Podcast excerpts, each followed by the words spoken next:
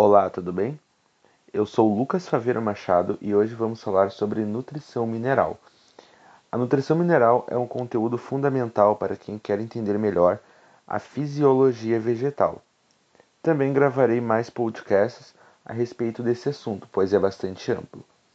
Hoje eu gostaria de dar alguns conceitos e uma introdução ao assunto que realmente é extremamente interessante e indispensável nos dias de hoje. Bom, para começar, o que seria um nutriente mineral ou bioelemento? Basicamente, um nutriente mineral é um tipo de nutriente obtido do solo, principalmente na forma de íons inorgânicos. Essa obtenção se dá geralmente pelos sistemas de raízes das plantas. Assim, podemos dizer que as plantas são mineradoras do solo. Contudo, não é a única forma. As plantas também têm associações com outros organismos que ajudam na obtenção desses nutrientes. Como exemplos, temos os fungos micorrízicos e as bactérias fixadoras de nitrogênio. Esse processo de associação com demais organismos é frequente na natureza, e se nós formos pensar a níveis evolutivos, é muito interessante e útil para as plantas, já que muitas vezes o solo pode ser pobre em algum nutriente que essa planta realmente necessite para seu metabolismo. Compreender a nutrição mineral e realizar pesquisas nessa área é extremamente importante para poder aprimorar as modernas práticas agrícolas e a proteção ambiental, além, é claro, de ser útil para compreender as interações ecológicas das plantas em ecossistemas naturais. A produtividade da maioria das culturas vegetais aumenta linearmente com a quantidade de fertilizantes que elas absorvem. Claro que a produção agrícola ao longo do tempo foi se desenvolvendo, e se hoje nós temos essa produção agrícola em massa, muito se deve as pesquisas que fizeram nessa área de nutrição mineral, pois conhecer como uma planta funciona é indispensável para poder aprimorar esse tipo de técnica. Bom, mas agora vamos falar então sobre os nutrientes, enfim, esses nutrientes minerais que as plantas necessitam. Bom, primeiramente nós temos que entender a diferença entre elementos essenciais e elementos não essenciais. Os elementos essenciais são componentes intrínsecos na estrutura ou no metabolismo de uma planta. Basicamente, são aqueles elementos que não podem faltar, que as plantas vão precisar de toda forma. Caso falte um nutriente dos vários que ela precisa, ela pode vir a morrer ou ter alguma anormalidade no crescimento, no desenvolvimento e na reprodução. Além disso, uh, essas plantas, então, elas não podem, muitas vezes, substituir um desses elementos, porque eles são bastante específicos para determinados processos essenciais que a planta precisa em seu metabolismo. Os elementos minerais essenciais são classificados em macronutrientes e micronutrientes. Os micronutrientes são elementos que as plantas necessitam em menor quantidade. Como exemplo, temos o cloro, o ferro, o boro, o manganês, o sódio, o zinco, o cobre, o nitrogênio e o molibdênio. Em alguns casos, o caso do sódio pode ser considerado um macronutriente. O macronutriente, então os macronutrientes, melhor dizendo, são os elementos de que a planta necessita em maiores quantidades. E são eles: o nitrogênio, o potássio, o fósforo, o enxofre, o cálcio e o magnésio. O nitrogênio é o maior contribuinte para o crescimento vegetal e a produção agrícola. Bom, uh, os micro e os macronutrientes correspondem de um a cinco por cento da massa seca total do vegetal.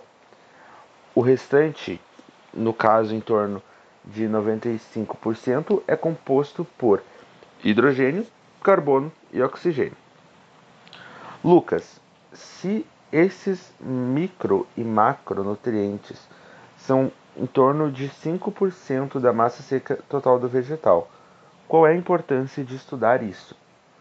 Bom, uh, é extremamente importante porque, apesar deles comporem uma pequena parcela da massa seca, eles são essenciais para a planta completar o seu ciclo de vida, exercendo a defesa, o crescimento e a reprodução de forma adequada.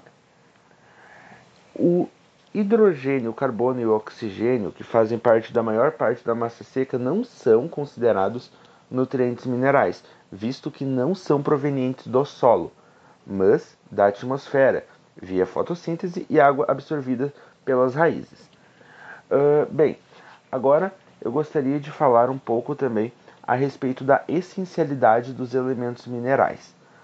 Uh, como eu havia dito anteriormente, cada elemento mineral não pode ser substituído por outro elemento químico qualquer. Então, isso ocorre porque eles são bioquimicamente específicos para determinadas reações do metabolismo, que só ocorrem quando um elemento mineral está presente ou participando de forma direta da reação. Além disso, eles também podem atuar no controle do grau de hidratação celular, basicamente no controle do quanto a água precisa para determinada reação, atuando para mais ou para menos. Uh, uma coisa importante também de citar é que o fato, essa distinção micro e macronutriente, ela está relacionada a quantidades, não a essencialidade. Ou seja, o micronutriente, os micronutrientes são aqueles nove nutrientes que a planta obrigatoriamente necessita, porém em menores quantidades. Já os macro, as plantas precisam em grandes quantidades. Porém, não é porque elas precisam mais de uns e menos de outros que os micronutrientes não são importantes. Eles são extremamente importantes. Eu vou dar um exemplo para ilustrar melhor. Na massa seca vegetal há um átomo de molibdênio para sessenta milhões de átomos de hidrogênio. Então, assim, se nós formos comparar essa questão de elementos químicos dentro da planta, nós vamos ver que realmente as proporções são muito diferentes.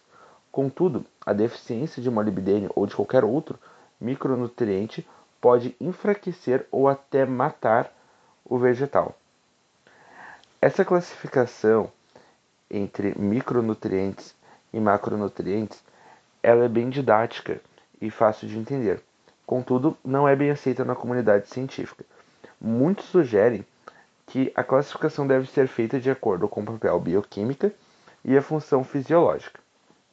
Bom, uh, no caso, nós temos que classificar dessa forma em quatro grupos, se formos assumir classificação em papel bioquímico e função fisiológica e não em quantidade que a planta precisa. Então, eu vou falar desses quatro grupos. O primeiro grupo é o dos compostos de carbono, como aminoácidos, ácidos nucleicos e proteínas. Esse grupo ele vai incluir o nitrogênio e o enxofre. Então, o nitrogênio e o enxofre eles vão participar ativamente, então, da constituição de proteínas, ácidos nucleicos e aminoácidos, que são esses compostos de carbono. Além disso, no segundo grupo nós temos armazenamento de energia e manutenção da parede celular. Para isso, temos como representantes o fósforo, o boro e o silício. Já no caso dos elementos que permanecem na forma iônica, basicamente como íons dissolvidos no interior do vegetal, nós temos um grupo um pouco maior de elementos, incluindo o potássio, o cálcio, o magnésio, o cloro, o manganês e o sódio. E por último, o quarto grupo é dos nutrientes envolvidos em reações redox, que nada mais são do que aquelas reações que envolvem a transferência de elétrons. Nesse caso, temos o ferro, o zinco, o cobre, o níquel e o molibdênio. É importante ressaltar que, apesar de ser uma classificação em quatro grupos e não apenas em dois, também trata-se de uma classificação arbitrária e ela é colocada ainda em dúvida. Por quê? Porque alguns desses elementos podem se encaixar em dois grupos. Um exemplo claro é o manganês, que ele é um grupo considerado como uh, o, o três, né? No caso um grupo que permanece na forma iônica, porém ele também está presente nas reações redox. Então não seria extremamente correto deixá-lo apenas num grupo, sendo que ele pode ter um papel ativo em mais de um. Mas essa classificação ela também é bem didática e ajuda nós a compreender melhor esses grupos. Bom, agora vamos falar dos elementos não essenciais. Os elementos não essenciais, eles são aqueles de ocorrência natural e que podem se acumular em tecidos vegetais. Como exemplos, temos o alumínio, o selênio e o cobalto. O que, que seria um elemento não essencial?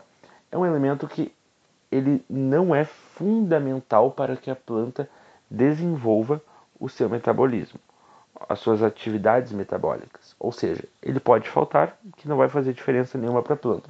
Ela não vai morrer ou ter alguma anomalia em crescimento, desenvolvimento e reprodução por conta disso. Uh, esses elementos, eles podem participar da constituição da planta, eles podem circular por dentro da planta e quem sabe até fazer algum papel em alguma reação química. Contudo, eles não serão essenciais e fundamentais para essas plantas.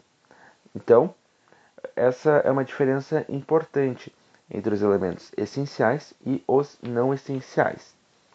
Bom, então esse foi o podcast de hoje. Espero que tenha ajudado. Para maiores dúvidas, vocês podem me consultar através do meu Instagram, que é Lucas Faveiro Machado, é meu nome completo. E muito obrigado por terem ouvido. Até mais!